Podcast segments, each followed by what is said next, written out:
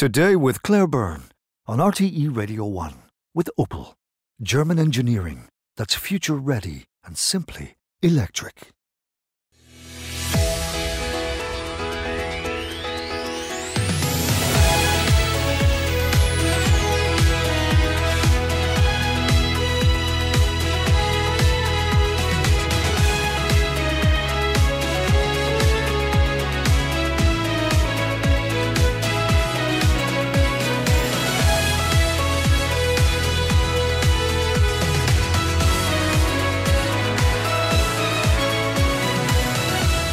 Good morning and welcome to the programme. Today, shock at the NPHET recommendations. We'll have reaction from the restaurant and pub industries, the entertainment industry and others as government grapples with the decision today.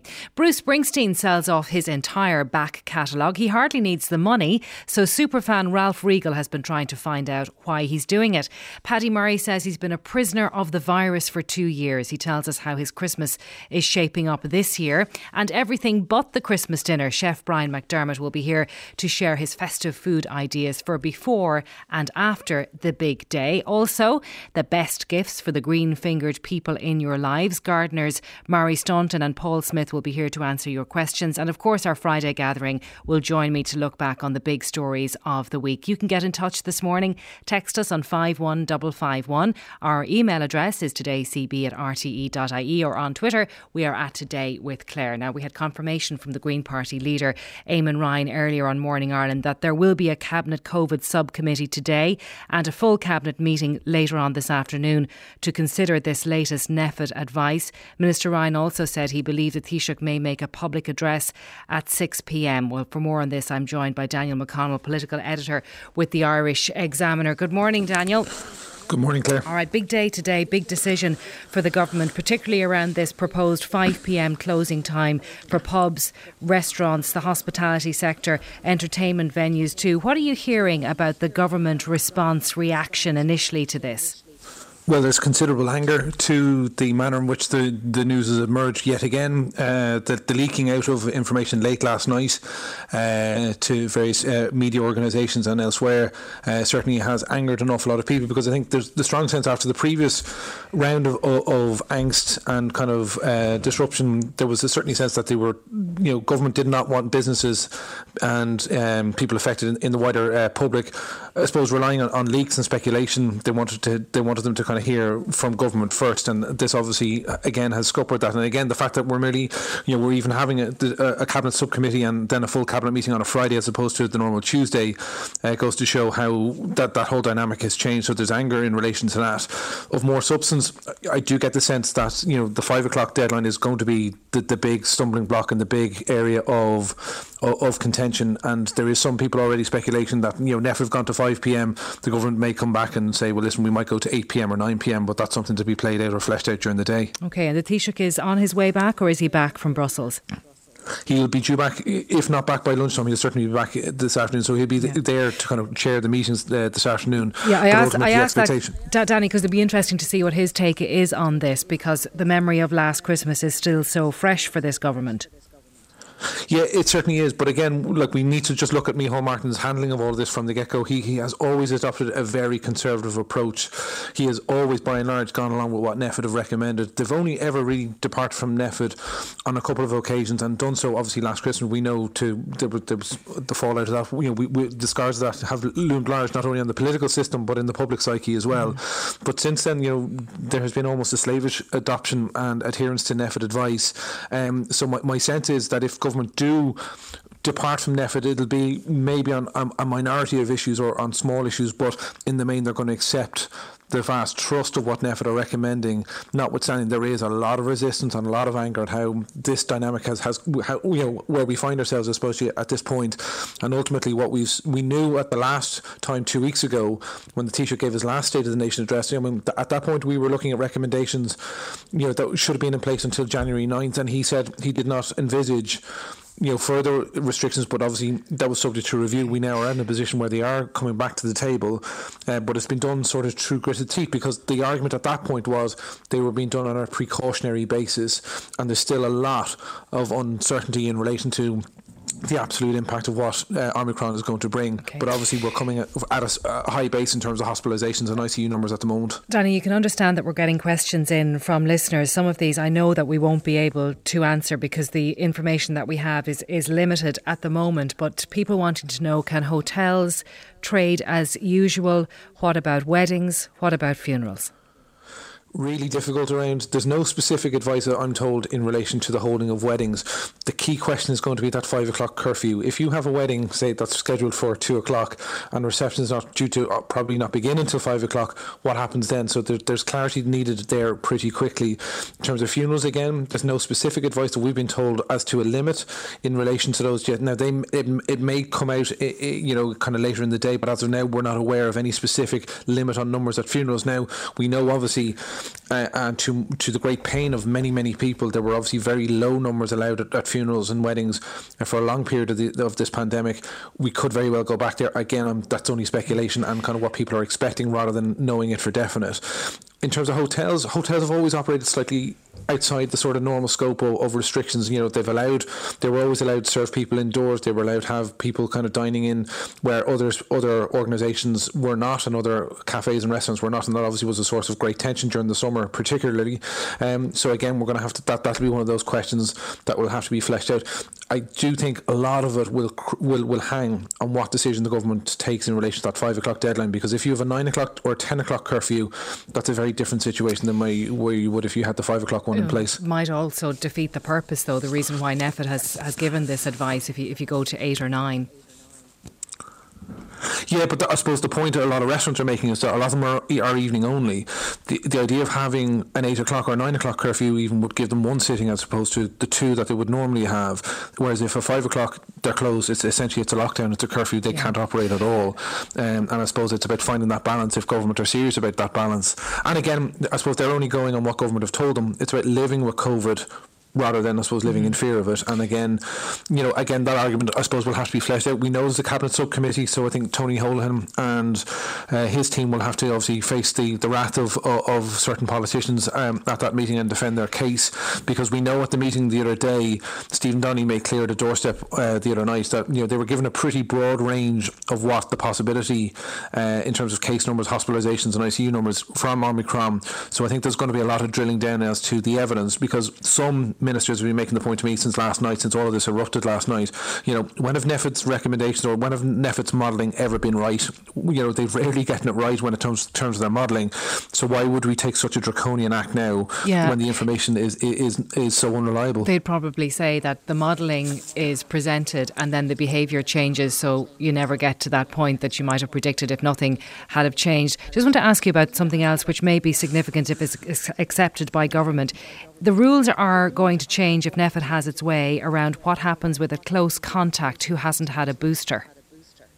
Yeah, so basically at the moment, you know, there's a kind of a they, they they kind of relaxed the rules in October. What they're looking at now is going back to that idea of everyone. Every one of a close contact would have to get uh, would have to get um, uh, tested. Now, in relation, what we need to find out is, is the clarity is, well, if someone has their third dose or their third their booster vaccine, what impact does that have in terms of their status? Yeah. But ultimately, I think what we have known, and this has been sort of flagged on in a couple of occasions, that um, you know that like you know that, that people who are close contacts um, with the booster campaign may not need to get a, get a P C R test. But again, we'll, we'll just need to wait and see. And I'm just reading from my notes here, close contacts of a confirmed case who have not uh, received a booster um, vaccine will likely to be advised to restrict their movements. So that'll, as I said, that'll need to be fleshed out. That'll have a big um, impact. But we, yeah, but we, uh, we it certainly will. But we also know as well, crucially, you know, because a lot of people have been asking me all morning and since last night, what's going to happen about Christmas dinner and the idea of meeting up with family over Christmas. We know as of now that limit of four households gathering r- will remain unchanged. So I think that's probably a concession, and that to me strikes the NPHET of are plumbing for gatherings and social housing, or, you know, social gatherings in homes over people going out and, and socialising in pubs and restaurants. Because remember, that was the big argument of last year yeah, and last Christmas. Absolutely. It was one over the other. Daniel, thanks very much for that update. Daniel McConnell there, political editor with the Irish Examiner. Let's go to Dublin City Centre now. Our reporter Barry Lenihan is there. Barry, you're at the top of Grafton Street. So what's the vibe like in town this morning? Is it busy? Yes, uh, good morning, Claire, from the city centre here since uh, well, darkness still befell the city, and it's picking up in terms of business at the moment. Just standing, as you say, at the top of Grafton Street, Saint Stephen's Green Shopping Centre to my left. This is seen synonymous really with a, a Dublin Christmas, with an Irish Christmas for many people, but also perhaps strikes at the heart of the decisions which government must make this afternoon on the back of those recommendations from NPHET. If I look to my left, the Gaiety Theatre, what will happen to indoor events there? Behind me, the Green Line loose. You'd often see from Saint Stephen's, Saint Stephen's Day onwards people in their finery racing post and paw off to the Leopardstown races. What will happen to that fixture? And really the shops along here on Grafton Street and the bars and restaurants hand in hand teeming really in those days in the run-up to Christmas. Uh, in terms of what it's like today, this the, the last Friday of course before the big day. That's unless of course you are like myself a last-minute merchant on Christmas Eve. Uh, but really the scene here uh, much more quieter you would have to say than the usual last Friday before Christmas. Not the usual going down Grafton Street like the dodgems, like the bumper cars avoiding people, so much quieter. uh, good uh, good compliance with mask wearing as well, uh, and more people coming out as the morning progresses, but definitely uh, a lot uh, less busier than usual, than you would expect for this time of day at this time of year. And I was here Wednesday night as well. You could kick a football through the city. Here yesterday along Grafton Street too, much quieter than one would expect, and that is the contention of businesses in the city, of the hospitality sector, of some people, that society is effectively already locking down itself ahead of the big day. And those who are railing against perhaps these latest recommendations point to that and point to the quietness of the city. Uh, but yes, the Christmas lights here, uh, a festive mood, but perhaps not the usual festive cheer. And you had a chat with some of the people who are out and about this morning. Yes, people uh, coming in here uh, from early morning, going to work. Not the usual tsunami of people you'd get off the Lewis rushing to the various offices, but still the people I spoke to perhaps wrestling with the same dilemma as the various parliamentary parties are today ahead of that big announcement at six o'clock. People, a resignation that more uh, restrictions perhaps on the way because of Omicron, but also questioning the efficacy of a proposed five o'clock curfew.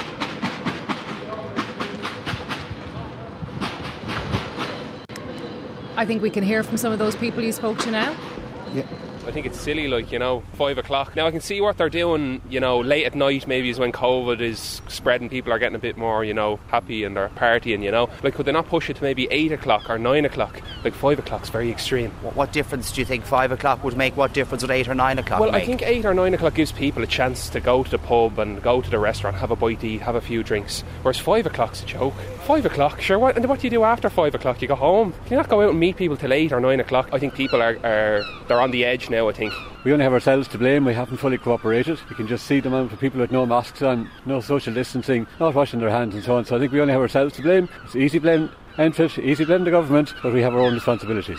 But five o'clock, uh, is it not perhaps a little too early? Will it be actually counterintuitive and lead to house parties? I would, I agree with you. I think that's what will happen. Again, we didn't learn from last year. That's what happened last year. People couldn't go to pubs, couldn't go to restaurants, so we all had house parties. At least in the environment of restaurants, it can be controlled somewhat. Five o'clock is probably a little early. What does the Taoiseach need to say then to get people on board for this? Uh, I think he needs to sell, say to people we are responsible for our own actions. I think so far the government have allowed us to be responsible for our own actions, and he just needs to reinforce that. So I think it's a good idea, you know, because the, this restriction is, is good for the people, you know, when we have a Omicron, so my opinion is okay. Ridiculous, like, because I work in a pub and we're, uh, we're very strict on the restrictions, so you're in a controlled environment. Just because the pub's close at five o'clock, people are going to continue at house parties which are not controlled. Again, another blow for the industry by Houlihan. Were you surprised when you saw that oh, time? By five p.m, yeah. I thought maybe ten o'clock to go along with the um, off-licence closure. So obviously people are going to leave pubs at five and they still have the they still have a way to buy um, alcohol from off-licence. I just hope Micheál Martin doesn't go with it. Just don't understand why he's just done this again.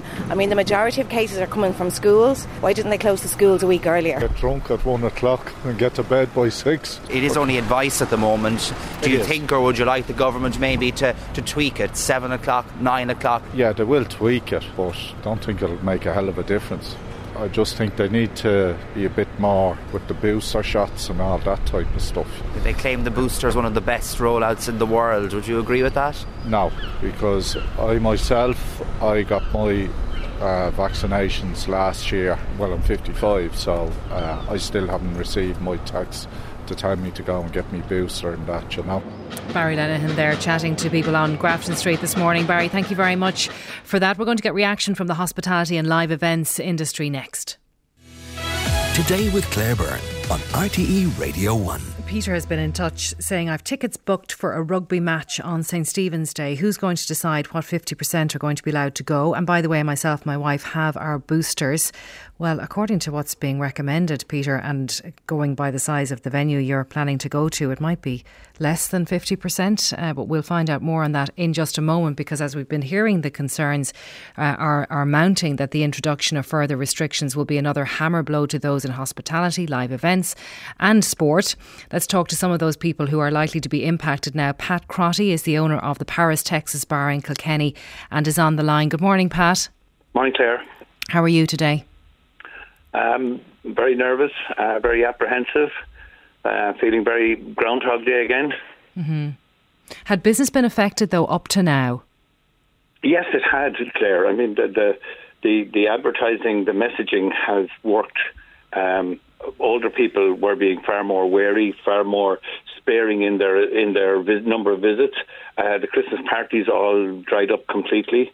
So another, like yesterday was in effect the Thursday before Christmas. It should, yesterday should have been the start of our big, big weekend. It was a fraction of it. It was, it was like a Thursday in November. So the messaging has worked. People are already responding. There is no need for a hammer to crack a nut when it's already cracked, well mm-hmm. cracked. Because government, you know, are sitting down having that cabinet subcommittee at twelve o'clock. Then they'll go on to a yeah. full cabinet meeting. What's your meeting? Your message to them today? But my message is that well, there's two levels of message. One is for, for my own business and, and my own people. I can handle uh, throwing out food because it's going to be wasted because we have it already bought and we can't give it back. And we're going to have beer, and the people who produce the beer are not going to take it back. But I have career, full-time hospitality people who have Santa coming next week, who have car loans and who have mortgages and who have been told by the state, you're going to live on three hundred fifty euros a week until we tell you different. It's it's untenable that two years into this, that the, we will have no staff left in this industry, because how could somebody come and work for me when I can't even tell them that I can assure them that they'll have work next week? That's on, on the small level. But on, on the big level, Claire, Um, from everything I follow on, on the metrics for Ireland, our numbers in hospitals are going down. Our numbers in I C U are steady but going down. Our number of cases are steady. And ten thousand of the thirty-three thousand cases positive last week were children between five and twelve. They are not our customer. They are not even ever in the premises. I mean, it's it's a it's as I said to you already, it's it's a sledgehammer to, to, to crack a nut. Sure, we have issues, but we're not starting from the same point as the U K or others. Okay. We didn't have everything open. We don't have one hundred thousand at soccer matches and thousands in nightclubs and all. That's not our starting point with this. So if the government... And we ought to have a lot more vaccinated. Yeah. If the government agrees then to this five p.m. closing time, is that a, an effective complete closure for your business? Absolutely. Uh, um, ninety-five percent of our drink business would happen after that time. And probably eighty-five percent, certainly more than eighty percent of our, our food business, and indeed, and the profitable end of your food business, the serving dinner as opposed to serving at lunch, is all after five o'clock. Um, so it's it's shut down. We are we're, there is no there will be no point in being open next week. Pat, thanks for joining us today. Pat Crotty there in Kilkenny. Let's go to Dublin now and to Gina Murphy, owner of Hugo's Restaurant. Gina, we'd been talking before about the number of cancellations you had in the month of December and just before, I think, as well. What does this mean? What does five o'clock mean for you? Hi, Claire. Um, we're absolutely not viable. Uh, we tend to do about seventy percent of our turnover in the evening. So to be empty by five, we've got to close our kitchens at half three. That gives us a window of three and a half hours in which to trade. It's a total loss-making exercise. So we're achieving nothing. We're actually doing untold damage to the exchequer and to our own per- um, personal financial standing. Like, as I said to you before, like I, I stopped counting. I hit four thousand four hundred cancellations for the month. And you work that out at an average of between seventy and one hundred euros a head. We have no fat on our bones left. You know, normally December is when we build up, you know, our reserves, our supplies to carry us through January, February, March. That's not there. I do not know how to protect my staff. Because today, I would imagine, is an ordering day as well, isn't it, for, for Christmas week for you? So you need a decision on this pretty quickly in the next couple of hours. Absolutely. Um, I, I honestly don't know what to do. My my biggest fear, as Pat said, my staff. I would lay down my life for my staff. I'm reeling. Since you heard this last night? What do I do? The average age of my staff is forty-four. These are not, they cannot be collateral damage for this. They're not disposable people. They all have families. They've got Santa Claus coming next week.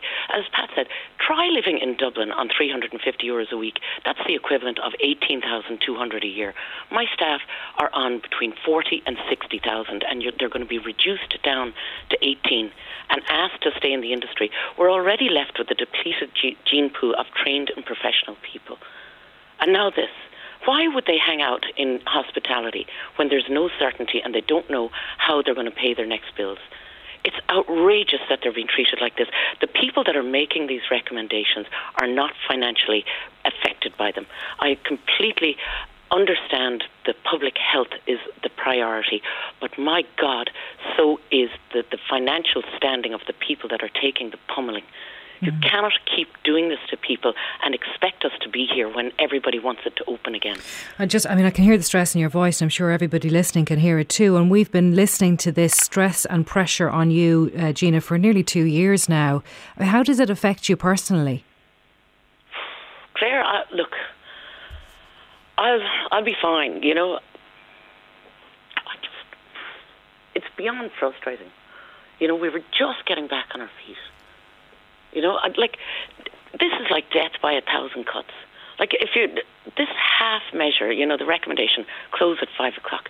Come on, does anybody actually understand our business? Because it doesn't seem like it.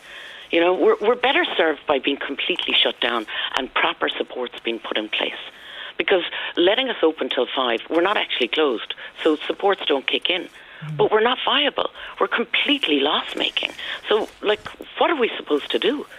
Well, let's see how the day uh, plays out. Gina, thanks again for talking to us. I know it's a really difficult day for, for Gina and for Pat and everyone who's working in that industry, and also for people like Sean Kelly, who's on the line, Chief Executive of the Everyman Theatre in Cork City. Good morning to you, Sean. Hi, Claire. Thanks for having me on. I'm sure you're very worried today too. Um, yeah, absolutely. I mean, we have, we're hugely dependent on our Christmas panto.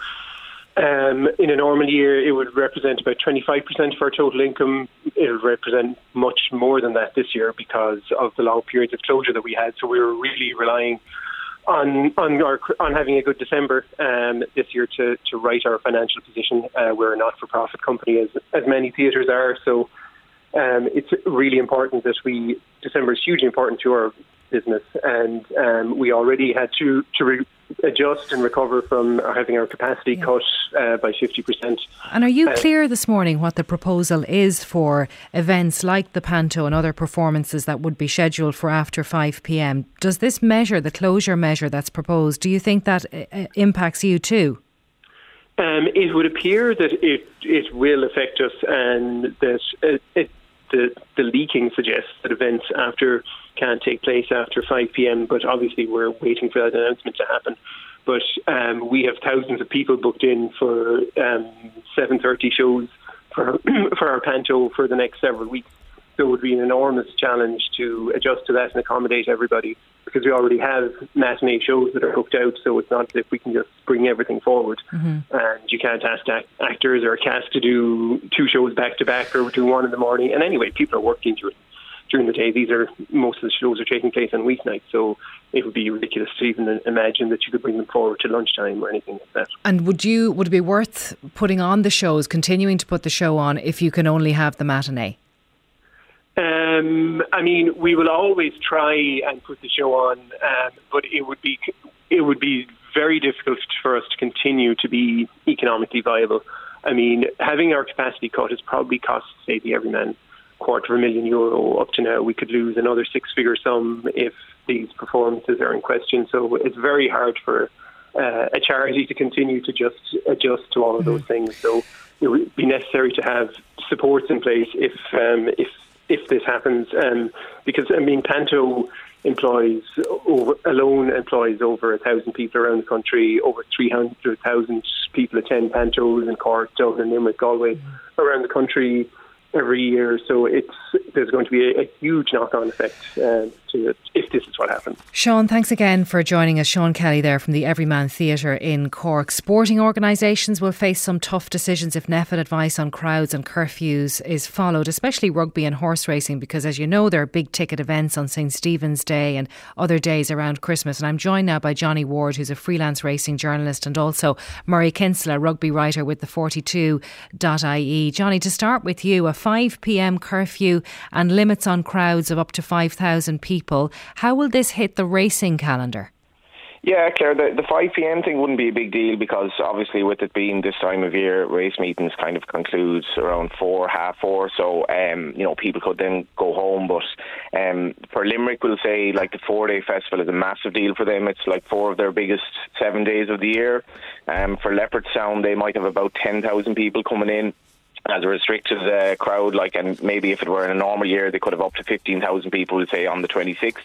Um, so it would have a, a very, very serious effect. And, like, I think for the, the regular patrons who will say your treble vaccinated, like, elderly person who has made, like, Leopardstown part of his or her life, like, this would be a very hard thing to take, considering, like, all he or she has gone, done over, gone through over the last two years. And had the crowds been back at racing? Had they been coming?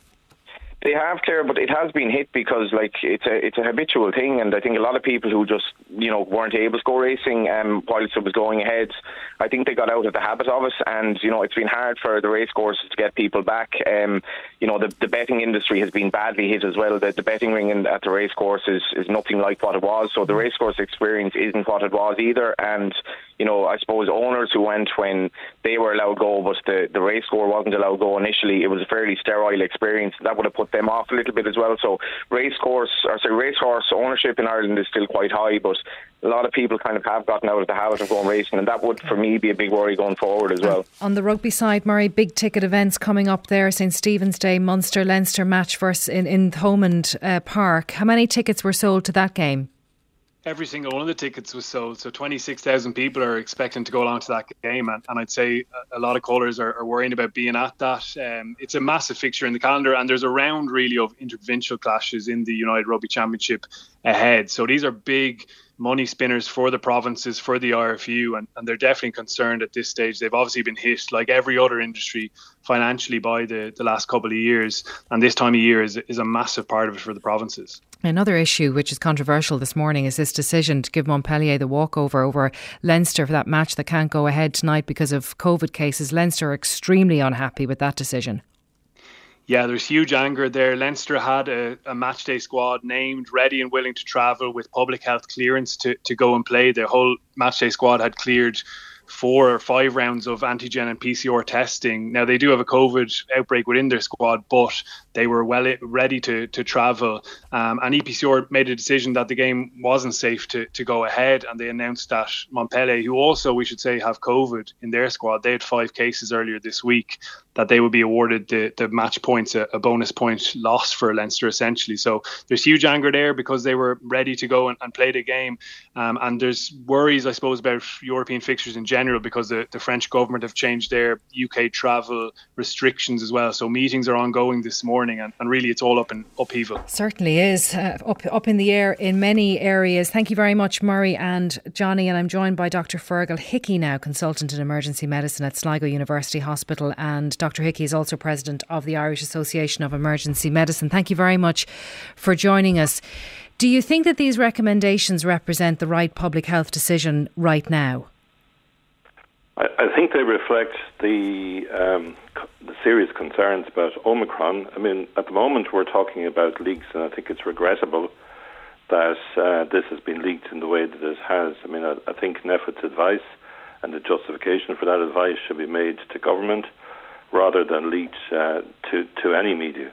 So I think that that's a challenge, and I suppose we're speculating on what might or might not arise from the two meetings taking place today.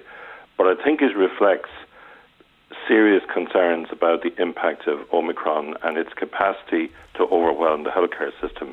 Now, whether the specific recommendations are right or wrong, I'm not in a position to say, and I suppose only time will tell. But when you see the French government, for example, in the last issue that you were talking about, banning English clubs or British clubs from, from playing in France, you know, different countries are taking slightly different approaches, but all are scared by Omicron because of its high transmissibility. Mm-hmm. And it really doesn't matter that uh, it may be, uh, whether it is or isn't more virulent, uh, the fact that it's more transmissible means that even if a small amount of cases go on to require hospitalisation, and obviously a subset of that go on to critical care or to die, if you have a very large denominator and if you have many, many thousands of cases, then the healthcare system is going to be overwhelmed. And unfortunately, we haven't put the capacity in place to have a healthcare system which can tolerate this. Well, that's what people like Pat Crotty, trying to run a bar down in Kilkenny, would say. You know, the health service can't, but should be able to cope with this. I think we are now uh, reaping the uh, rewards, if you like, for a failure to invest in capacity over time. In Ireland has fewer acute hospital beds than O E C D countries on average. We have probably about three-fifths of the average that O E C, other O E C D countries have. We've also got fewer critical care beds, and although we created some critical care capacity in anticipation of COVID, that was often at the expense of other beds. So the fact that our healthcare system is frail and is doesn't have the capacity to deal with what is coming is what's driving these recommendations. And it is unfortunately a reality. Today as we speak, or at least yesterday's figures, today's figures haven't been published yet, there were four hundred eight people on trolleys. And that's at a time in which there is almost no elective activity going on. So this reflects emergency activity. So if we're overwhelmed now, as we are pretty much from day to day, you can imagine the consequences if Omicron generates a significant number of hospital admissions. Mm, what about the booster programme, Fergal? Do you think that if that had been rolled out even a couple of weeks quicker, that we might be in a different situation today? I d- yes, I, d- I, do, I do think that is the only, I mean, apart from the public health restrictions, the only other thing we have in our armoury is the booster. And the reality is that two doses of the vaccine is insufficient to protect you against Omicron. We're realistically talking about three doses. The fact that we're also trying to do this in the days leading up to Christmas, when it's logistically difficult, I think is unfortunately too late. It should have started with healthcare professionals some weeks earlier, and therefore I think we'd be in a better place. Fergal, thank you, for your, thank you for your time this morning. That's Fergal Hickey, President of the Irish Association of Emergency Medicine. Paddy Murray says he's been a prisoner of this virus for two years and he tells us how this Christmas is shaping up for him. That's coming up next. Email todaycb at r t e dot i e.